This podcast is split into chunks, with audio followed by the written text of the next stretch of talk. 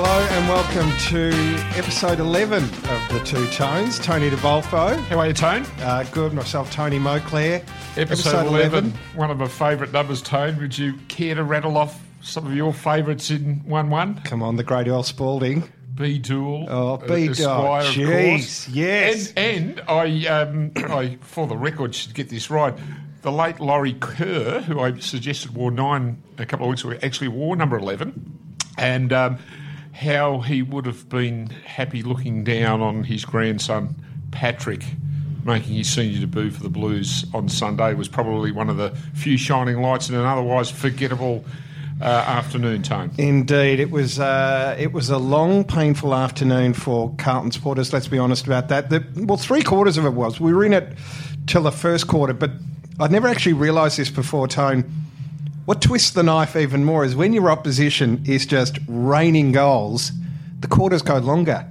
They do So drag. that that final siren would just not come, and uh, I, I don't know where we start. We're not going to we're not going to dwell on this. We know Bolts has asked the players to uh, seriously think about this game. Um, we're going to cover it off now, but there's not really not really that many highlights to uh, to highlight. I, I know you're thinking, Tone, because there were moments, So I have to admit, last week where I was uh, thinking of the mercy rule and whether it could be invoked uh, Yeah. halfway through the third quarter. I thought we were probably flattered on the scoreboard by Melbourne early. I, I, Melbourne were all over us and, Yeah. and perhaps didn't take its chances at that point of the game. But I think after half time, when the first two goals were kicked in pretty rapid succession by the Demons, I think in just over a minute. it just it Yeah. just completely fell away. And um, as the coach, um, you know, uh, suggested in no uncertain terms afterwards, that's a sort of performance that is un-Carlton like and, it, and cannot be accepted. So uh, it's a question of how the team reacts this week. That's the most important thing down at the Cattery. Well, yes, we'll get to previewing that in a moment, but um, if we just cover off a, a few things that we did say. You did mention Pat Kerr's debut. Lovely to see Patrick Kerr out there, his first game for the Carlton Football Club. Um, he's looking in fine fettle. He, he, he- I had an opportunity to speak to him uh, prior to the match, and um, he's a lovely fellow, Patrick. And he was talking about how he, he had basically uh, changed his body shape, you know, to. Uh, uh, to come to terms with the rigours of senior league football. He, And, uh, he looks like a big unit. He's a big unit, all Yeah. right, and um, it was lovely to see him out there. And um, I, I actually had the opportunity to, to photograph him and his father Steve and members of the Kerr clan afterwards for posterity. I know his grandmother Vivian, number one female uh, ticket holder of the Carlton Football Club, was at the game to see her grandson play. So. The Kerrs have been a, a, a magnificent Carlton clan, and um, and it was great to see history in the making again with Patrick Kerr running out for the old Dark Navy Blues. And what I really like about Patrick Kerr, Tone, is that because of his um, his background, his family history, he has a great empathy for the Carlton story, and he and he is interested in the history of the club. And um, it's always been a pleasure for me to talk to him uh, because he has that empathy for for the uh, the, the Carlton club, and, and he is. Uh, Blue, true and true. Well, we just hope he's um, all here for that the journey that we're all on, the, the journey of a thousand miles. It does seem there is the odd pothole along the way. Let's always remember that. Tone, you were there at the ground in another capacity. I was indeed, Tone. I, I had the great uh, um, pleasure of actually um, conducting the first Boundary by Blue tour, which was actually uh, a very leisurely lap of the boundary line of the Melbourne Cricket Ground, um, probably about three quarters of an hour before the first bounce. I actually um, uh, took around um, a gentleman named James Price and his two children, Charlie and Pippa and we took that sentimental journey around the boundary line, revisiting great moments in time. And if you think about the Carlton story, um, uh, what a glorious story it is, uh, predominantly at the Melbourne Cricket Ground. Um, you think about uh, what's happened in the past. 15 of 16, Car- 16 of Carlton's premierships have been won at that ground. The bloodbath was won here. Yeah. But to celebrate moments in time, like um, you know the Jesaulenko mark on the on the wing, and uh, you know the, by the, the Sir Edward Hopkins Memorial Interchange bench, uh, you know, to, to walk in uh, in the shadows of where Skinny Lappin took mark of the year, you know, Oh. against Essendon, where, where Andrew Walker flew and where Silvagni flew. Yeah. Um, just great to revisit these moments. You know, the Harmes lunge and thump to Ken Sheldon in 79. it was a nice moment, Tone, when we were traversing the boundary and. Um, there was someone from the air on the AFL member side. Hey, Tony, and I looked around and it was uh, Luke Livingston, Ah. 46 game Yeah. great, the boy from Kerrang with his two kids, uh, taking their places in the uh, stands. They came down and were photographed with uh, the Price family. It was just a lovely moment. We got around to um, uh, to see Geoff Southby ring the, the old time bell. Yep. Uh, and then we saw the players run out from, from on the on the deck, and it was just a, a magnificent moment. Um, and um, you know, to, to James and the and the Price clan, uh, thank you for the opportunity to take you around. It was a great privilege, and I hope that I might be able to. Um, Afford other Carlton members the same service of taking them on that very sentimental journey of the, the paddock that grew. Um, now, uh, look, Livingston, of course, wore the number four for the Carlton Football Club. If you don't mind, indeed. He did it's a very that's a very uh, prestigious number. Tone, how do we get uh, Boundary by Blue tickets? Well, those that may be interested can contact the club, I'm sure, through either uh, the, the membership department, I would have thought. Um, uh, there's probably another opportunity, maybe two, uh, for tours later in the year at the MCG. So those interested, please feel free to contact the club and, and we'll see if we can accommodate you on that. Um, on that wonderful, wonderful walk of uh, the old ground at Jolimont. Now, um, one thing before I get your votes for the uh, for Saturday's game, I, I, I, my explanation that the boys were just so fixated and preoccupied by the upcoming royal wedding that maybe they just forgot the basics of structure and skill. But I want to know, can you explain this? Because I was watching it and I didn't quite understand it. Um, Harry's uh, set shot on goal, where he kicked the ball into Gawn, and I thought, well, it's just not going to go our way. But then there was some sort of reversal. And he was he given a fifty metre penalty? He was indeed. Can I you explain I, that? I, I can only presume that Max Gawn encroached over the mark. Okay. and so uh, was pulled back to the to the goal line. Um, it's the only explanation I can give that that, that Harry had a shot. Yeah. Gawn uh, encroached over the over the mark and um, was promptly penalised fifty metres. I will say, I mean, one thing that came out of uh, uh, Saturday, um, Harry's ability to clunk them is Levi-esque. Well, well, it is. Uh, although you know, you would have to say perhaps another year or two in the gym is Yeah. going to certainly help uh, Yeah. Harry's cause. But yeah, look, you're right. The the way he can clunk them, but also I love the way he moves, and he's he's a very very good kick for goal. Yeah. He's got a, a beautiful fluent kicking action. And when he's got it, you actually fancy him, you know, Yeah. with it. That he's going to, he's going to, you know, he's going to lodge the six points for the for the team. Um, you know, you get glimpses of players like Harry McCain, Fisher, you know, Yeah. Paddy Dow, and, and O'Brien. Um, I suppose we're seeing glimpses. We're not seeing you know four quarters to be Yeah. expected. Uh, you know, players of these tender years. Um, and I must admit, when I was watching the game, you know, it- to me it seemed like boys to men because you know Yeah. you, you look at the Melbourne midfield and fellows like you know Bernie Vincent, Petracca, and Lewis, uh, Jack Viney back first game. Yeah. they're, they've got a fairly hard edge to them that midfield, and Yeah. um, we're we've got quite a young. A young core around around the ball.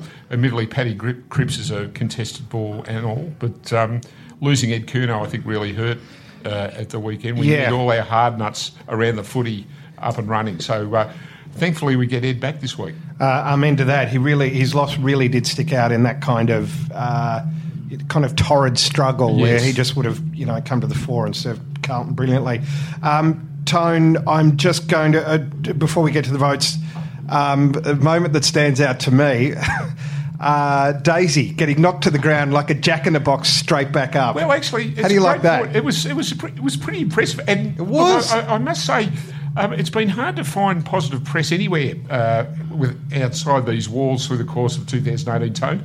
But credit where credit's due. I, um, I saw one of the programs may have been on the Seven Network this week where where Dale Thomas was commended for for doing just that, springing back to his feet. Yeah. Where um, the Didn't stage for the free, didn't- stage yep, for free. yep. And and all power to Dale Thomas. He, he took the he took the knock. He got up straight away and, and butted up for the next contest. He's had a great year. Yeah. And, and we need players like him leading the way. Um, all, all power to Daisy. That was a, a great moment, I thought, in the game. One Yeah, of the few. It, it- well, true, but it, it just really stood out. I thought that's that's who he is. Hmm. Um, Tone, you have the onerous job uh, as you do week in, week out. Some weeks are harder than others, and I imagine this week is possibly the hardest you've had all year. Nonetheless, let's not uh, dwell on it. The 3 2 ones, please, for the Carlton Melbourne game. Melbourne beating Carlton by 109 points. Thank you very much, Tony. Well, I gave one vote to a you know a, a, a player that probably doesn't get um, the plaudits uh, of others uh, of his contemporaries, and that was Nick Graham, a fellow Yeah. that you know has been called up uh, Yeah. and has had to really do it the hard way. Spent a lot of t- time in the seconds trying Yep. to you know uh, eke his way to senior level, and. Um, I, I thought he was commendable the way he went about his, his business and uh, worked hard for the team. The man in question we just spoke about a moment ago, Dale Thomas, I gave two votes to him. And Yeah. he, he's he's uh, had a great year for the club. His best year, obviously, since he's uh, crossing uh, of Elgin Street to the to the Paris end of um, the thoroughfare. And three votes I gave to um, Patrick Cripps. I thought Patrick Cripps, you know, again flew the f- flag. Yeah, poor old Murph, you know, um, looks like he suffered a relapse of the injury that kept him out for a month. Yeah. And uh, Patrick Cripps obviously had again had to, um, you know, uh, carry the can, I suppose. And uh, you know, his hardness of the ball is to be admired, and um, it was great to see him say through the course of the week that he wants to be committed to the club as a Carlton player. And uh, aren't we lucky that we've got him? Um, a great, a great Carlton footballer, Patrick Cripps. I would imagine if he did announce an intention to leave, uh, every Carlton member, all 50,000 odd plus, would barricade the exit at Icon Park. I would hope and prevent that from happening. You'd be there, Tone. I would be. pitchfurk and your Oh, flamed with torch, and a burning, burning stick, exactly. Um, just um, uh, before we move on to previewing the Geelong game, Tone, Sir Swamp Thing, a Yes, not prognosticator of Sir Swamp Thing. Yeah, he knows what he's on about. Could you tell us um, who has taken the fewest games to rack up a thousand contested possessions? Oh, oh, well, if it wouldn't be uh, one P. You put me on the spot here, but I note that Sir Swamp Thing cites um, Mr. Patrick Cripps Esquire as the as the man. How about that? In 68 games, it's taken him. Josh Kennedy, whoever he is, uh, 79. Incredible! It is incredible, really, when you think about it. You know, the thing I, you know, you do hope with Cripps is that you know, with we need players like Kennedy and and those hard nuts. Yeah. uh, and Curnow's the other one around the ball to lend support because um, my personal fear with a player like Patrick Cripps is that you know the way he plays that um, you know uh, does he have a finite time in the game Yeah. because of it you know uh, so I think he as, as good as he is and, and he obviously relishes the contested ball um, we- we have to we have to be very mindful uh, of the physical toll that that style of game exacts and, Well, uh, you look at uh, how bedevilled uh, Koutoufides was with Yes. injuries, and he not um, dissimilar style of play. He was just he was as physical Mm. and just as athletic, uh, and uh, so yeah, that's something obviously that needs to be uh, well monitored. very true Just in terms of uh, injury tone, uh, Charlie Curnow, tight quad, he's a test. We would imagine that he would play. Marchbank might be uh, after a bye next week. Um, Levi, broken rib, still after the bye. And uh, Alex Silvani, oh God, please, please. He's how far off? Well, they're saying one week with the Achilles. Um, you know, we talk about hard nuts, hard Yeah. players, and, and he's a he's a player that leads by example. You know, uh, um, a player that really inspires, and a player that really he he, he really plays for keeps. And um, we have sorely missed his Yeah. presence uh, across halfback, no doubt about it. Be great to see him back in the team, Tony, but more importantly, getting a consi- consistent run at it because it seems it's obviously so frustrating for him that Yeah. just when he gets back, something else goes wrong.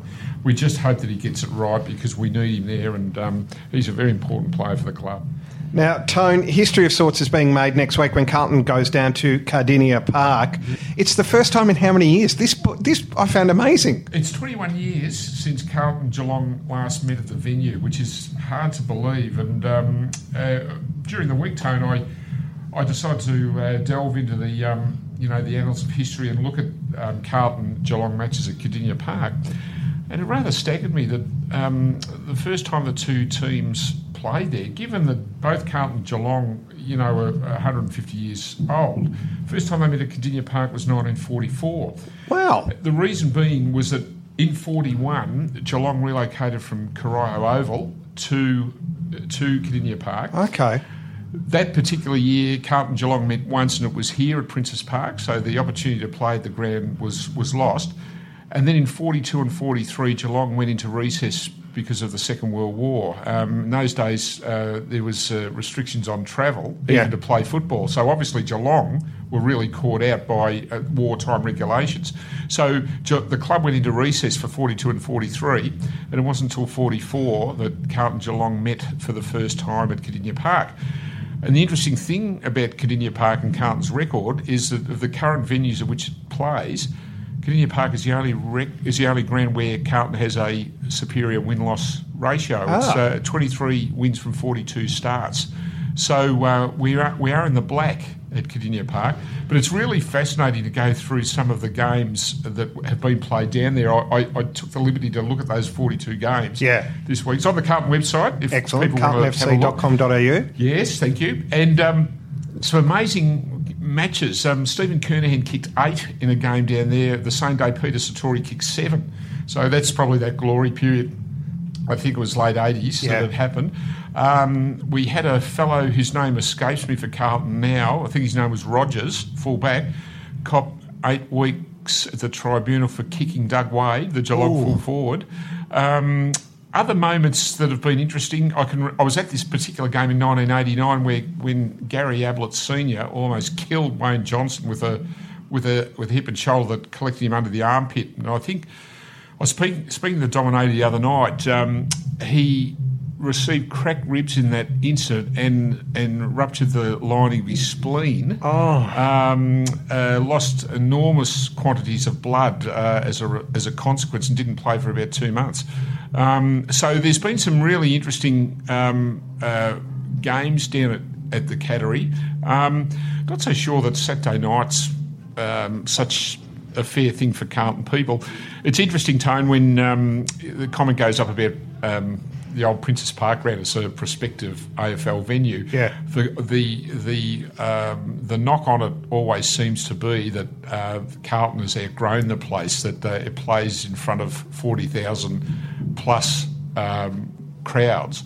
Well. Um, the ground formerly known as Kardinia Park has a capacity of 34,000. So why, why under, on that basis is Carlton even venturing into uh, um, uh, the Geelong South region? Yeah, got me, got me well, tossed. It's a good point. and then you look at the you know the ratio of home uh, town fans to visitors, and it, it's obviously it makes the place a cauldron. It does, it does indeed. But you know, I suppose we have to mount the argument that we're deserving of playing at bigger venues, and, Yeah. and you know, so uh, we at, at, at this club have to start um, turning it around on, on field to um, uh, mount mount the claim for um, the the bigger places, and um, you know, may may it happen sooner rather than later, Tone. Well, yes, but we uh, look. It's going to be a tough challenge. It's actually you mentioned Gary Ablett's first game of his son uh, back in Yes. the Geelong jumper at Yes. Kardinia Park this week.